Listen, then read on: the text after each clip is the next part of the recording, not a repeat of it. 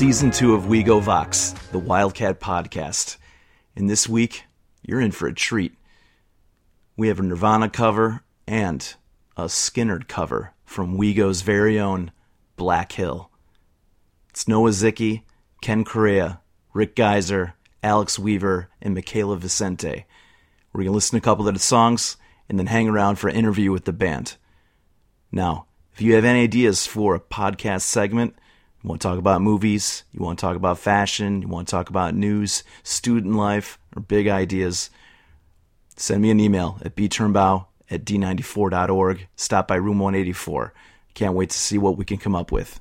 So, here we go Black Hill.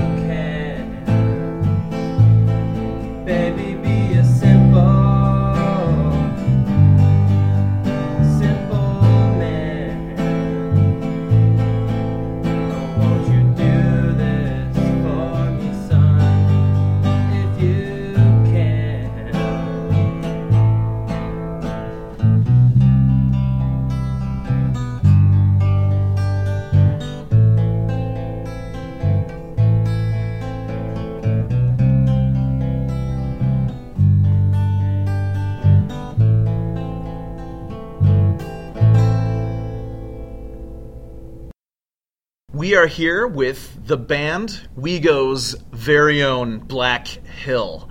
So, uh, gentlemen, introduce yourselves. I'm Noah Ziki, the manager slash sound manager. I'm Alex Weaver. I play the bass. I'm Ken Correa. I play guitar and sing. Great. When did you guys start your band? How did this all come together? Um, it started out with me and Alex and one other dude, all in his basement, trying very badly to play ACDC with two guitars and a vocalist. And thank God we were, didn't know that we should record at that time because man, that was a that was a bad period. Uh, Do you remember what ACDC song it was? It was uh, Highway to Hell. Highway to Hell, yeah. Yeah. But let me ask you a question. When did you know not to quit, though? That's the most important point. Because you were having fun, or did you actually kind of actually turn the corner? When did you notice to keep going? Realize how bad we were at the time until we got better, and then we look back like, what was that? originally it started out as just like you know something fun to do something on our free time and then i have very much thanks towards my dad because he was in his own band Mhm. which gave me the idea to use his stuff and we had just joined drama at the time or a couple months into drama and we met ken and the other person who's not here ricky geezer our, our other guitarist Other than guitars. yeah, and uh, he, they were just like, I didn't know they played guitar at the time. Alex just came up to me and he's like, "Hey, these two guys play guitar," and we were like, "Oh, we should jam with them one day." And they came over and we just started playing. It was pretty cool. What were the first songs that you played? Um, I think Simple Man was one of those. Simple Man was the first song. we and, definitely uh, wanted to play, and, then uh, Seven Nation Army. Seven Nation That- Army. Uh, that's a great one. Black Great Sabbath, one. uh, Yeah. oh, um, Hmm, what is it called? Black Sabbath. the? Black Sabbath one. Uh, I don't remember that. You're selecting a a particular genre of rock and roll. Like, what's behind your uh, your your focus on these guys? These Well, bands. Yeah. We all liked 2000s to 1990s, like Nirvana and Mhm. all that, Green Day. We all just really liked that. I mean, I was always into it because of my dad. My dad is a huge classic rock person. He listens to nothing but um, ACDC, Black Sabbath, all the kind of hardcore metal, what people think now. And I introduced that to Alex, which really got him moving into it. And I still remember one day we were messing around on the guitars downstairs, and his mom came down. He's like, I haven't heard this song since my high school years. And it's just crazy to think that people don't actually know who Black Sabbath and ACDC are, because like I grew up to that, and I. It's weird for me to think that people don't know actually who they are. How much do you think those bands are still the DNA of most of the stuff that's actually rock and roll now? I was actually watching a documentary on this. A lot of modern rock and roll is based off of old rock and roll. Like they're taking their riffs and moving it to what they want it to be, Mhm. and just basically those were the father, the fathers of rock and roll. And you can't have your own rock and roll unless you have something to look off of, which is the old bands, and we prefer the old bands. What is it, especially some of the songs that you played for us uh, today? Um, why did you pick those? Uh, well, I actually played Simple Man when we were all just kind of sitting around, and Ken was like, "This is a really cool song," and I was like, "Yeah, it's Simple Man by Lynyrd Skynyrd."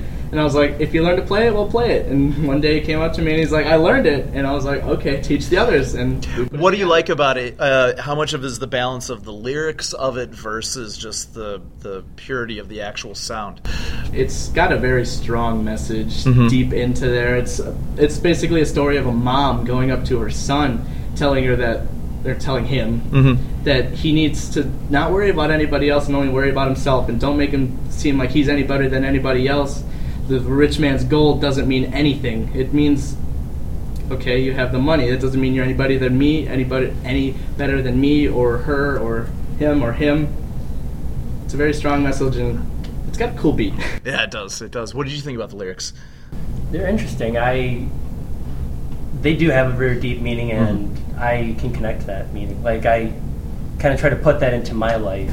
The thing I like with this band for sure, we we really bring out songs that are kind of different, and Mhm. maybe other people don't know. Like other rock fans don't even know. Like the first song we played, um, "Where'd You Sleep at Night?" That's like it's not very well known, and we pl- we like to play a lot of those songs to help like bring Well, out cool yeah, stuff. I think certainly probably unless you're listening to the Nirvana, um, what was their uh, their acoustic set, right? For Unplugged, unplugged. yeah. Thank you.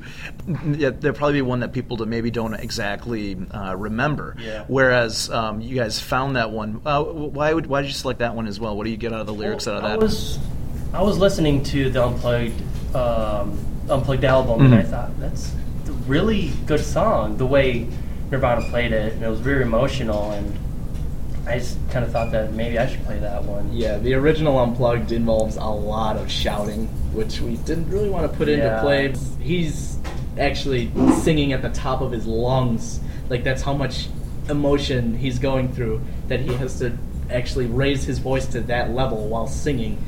And I'm not going to say that it wasn't good singing, but it, it you could tell it was definitely filled with emotion. So what else, what else are you guys working on in terms of new songs? I mean, are you guys going to be mostly covers, or are you guys going to try starting some original stuff? Well, we are trying to write some original stuff. Mhm. I've been trying to write some tunes down. We've got ideas floating around. Yeah. When we hang out, we just kind of play a little something. Yeah, that's pretty good. Or- We've, We we've actually- made a couple like originals, but it, the hard part is lyrics. We haven't been able to come Mm. up with lyrics for songs. That's the most difficult part of the songwriting.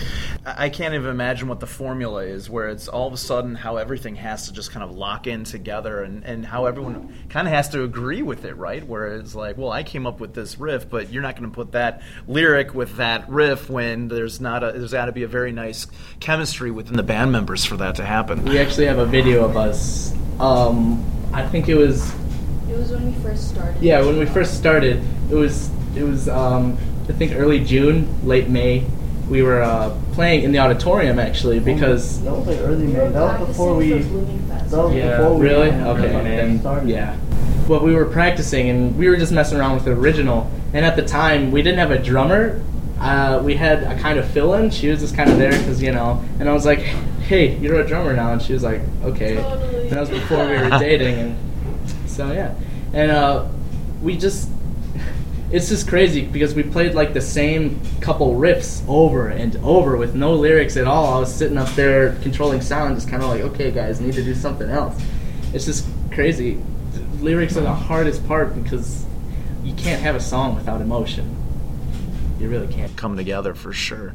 Where do you have any new gigs kind of uh, lined up coming up, or Um, we are scheduled to play at next year's Railroad Days, Mhm. but as we've learned from before, you can't always tell that a year before in Yeah. advance. So we were gonna plan on doing it like a couple months before. Like we always like to take uh, song requests, which is one of our favorite things to do. It's it's just fun to play what the audience wants to hear. yeah, no doubt. I can say that maybe in the near future we might have the school might have a concert with multiple bands coming in, and we might be participating. Yeah, in that'd be- like Be battle, great. like Kinda- what we did with Battle of the Bands last year, bro. It's not a battle not of a bands. It's more just like a music just- fest. Yeah. It's like Lollapalooza. for a school. but for cool. West And that is Chicago. great. That'd be great. Kinda That'd be great. Good. Was there anything else? um, you can find us on Facebook, Black Hill, two words, capital B, capital H.